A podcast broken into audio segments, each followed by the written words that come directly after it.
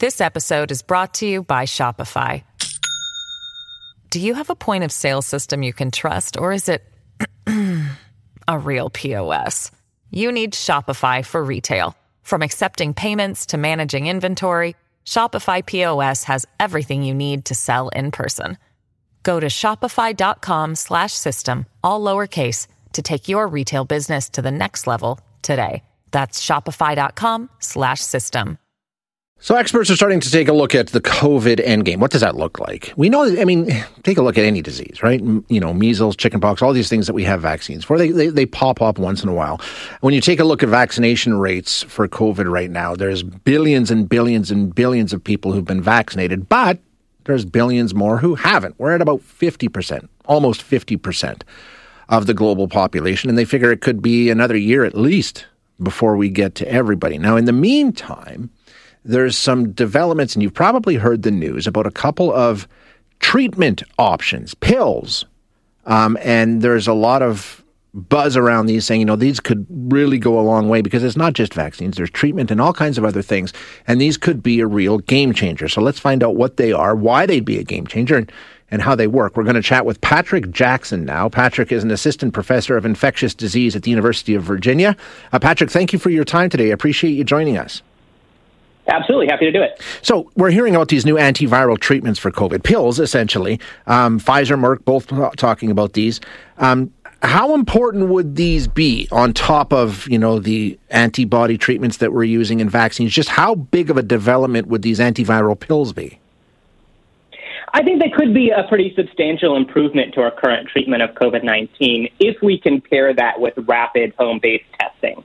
Um, I think this really kind of gets us much closer to the way that we deal with influenza um, right now, where vaccines are still our our, our best um, you know prevention measure, um, but we also have meaningful uh, treatments that can help people stay out of the hospital if they do get sick.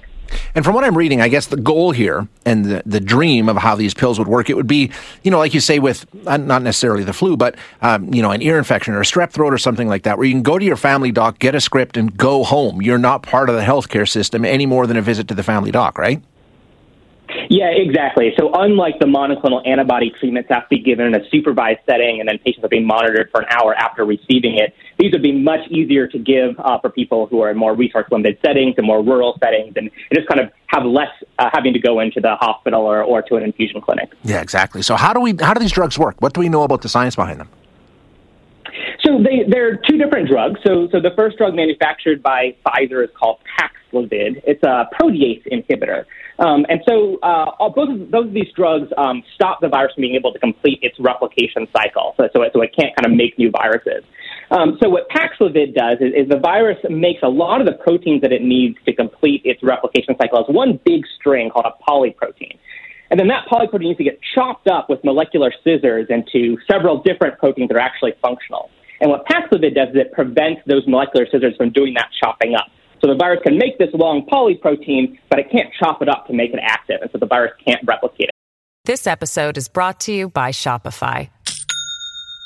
Do you have a point of sale system you can trust, or is it a real POS? You need Shopify for retail. From accepting payments to managing inventory, Shopify POS has everything you need to sell in person. Go to shopify.com slash system, all lowercase, to take your retail business to the next level today. That's shopify.com slash system. Itself.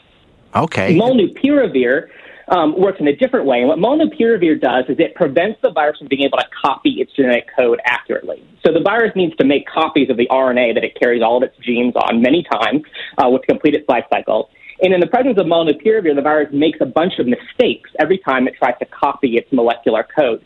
And that actually makes it so the virus can't produce functional proteins and can't make new viruses. It's a phenomenon called error catastrophe. Um, so it's really kind of an interesting mechanism of, of treating a virus, and it may be quite difficult for the virus to develop resistance. Interesting. Now, how effective are these meds? Do we know yet? Has there any science to tell us just how effective a treatment it is? So the only data that we have about both of these drugs comes from press releases from the companies themselves. Okay. So no data has yet been publicly released or peer reviewed. So people should kind of take all of this with a significant grain of salt, but hopefully we will learn more. You know, in, in different studies, uh, molnupiravir uh, prevented people who are at high risk of COVID 19 um, having bad outcomes, who are treated within five days of symptom onset, reduced their risk of hospitalization or death by about 50%. Um, for Paxlovid, uh, and again in a high risk population group, it reduced the risk um, of people uh, progressing to hospitalization or death by somewhere in the range of 85 to 89 percent, depending on when they were treated. Those were not head-to-head studies, so you sure. can't really say that Paxlovid is better or worse than molnupiravir. And we don't really have a lot of great safety data yet um, from from these press releases. Uh, but it is very encouraging and, and kind of suggests that these drugs may be on par with the monoclonal antibodies in terms of how effective they are. So, in terms of getting that evidence and that data that we need, what's the timeline on these drugs? Well, uh, the U.S. Uh, well, so so the United Kingdom has already authorized use of molnupiravir, um, and um, you know should be rolling out there. Uh, in the United States, um, the U.S. Food and Drug Administration will be reviewing data on molnupiravir on November 30th, and as part of that review process, we should get a lot more data that actually gets released. Uh, and Pfizer has also applied to the U.S. FDA for um, authorization for Paxlovid. And again, as that process moves forward, we should see more data. Um, so I'm hoping within the next few weeks that we'll learn more, at least about molnupiravir and hopefully about Paxlovid as well. When we take a look at COVID and how this whole thing is going to look a year from now, two years from now, we we know we've got vaccines, we know we've got the uh, monoclonal antibodies, now we've got these potentially. It's going to take this whole suite of treatment options, right, in order to sort of get it to a stage where it's not having the impact on society it is now.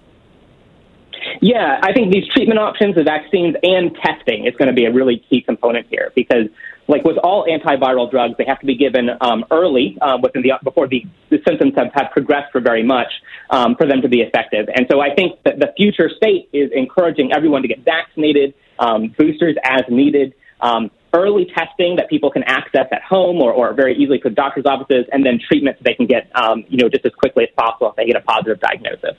Excellent. Uh, Patrick, thank you so much for your time today. I really appreciate you joining us. Absolutely. It's a pleasure. That is Patrick Jackson, who is an assistant professor of infectious diseases at the University of Virginia. So there you go. Uh, we'll track this. Uh, Health Canada also being asked to review um, these. Well, they're pills. That's what they are, which would change things because, you know, when we, we talk about this whole COVID thing, it's all about the healthcare system, right? The healthcare system, the healthcare system. Well, if you have something that works as well as the monoclonal antibodies, which have to be taken in hospital through IV, uh, that a family doc can write you a script for, and then you go home and recover just like you do with a whole host of illnesses that we deal with every day in this country. Uh, it really changes things. So encouraging, encouraging news there.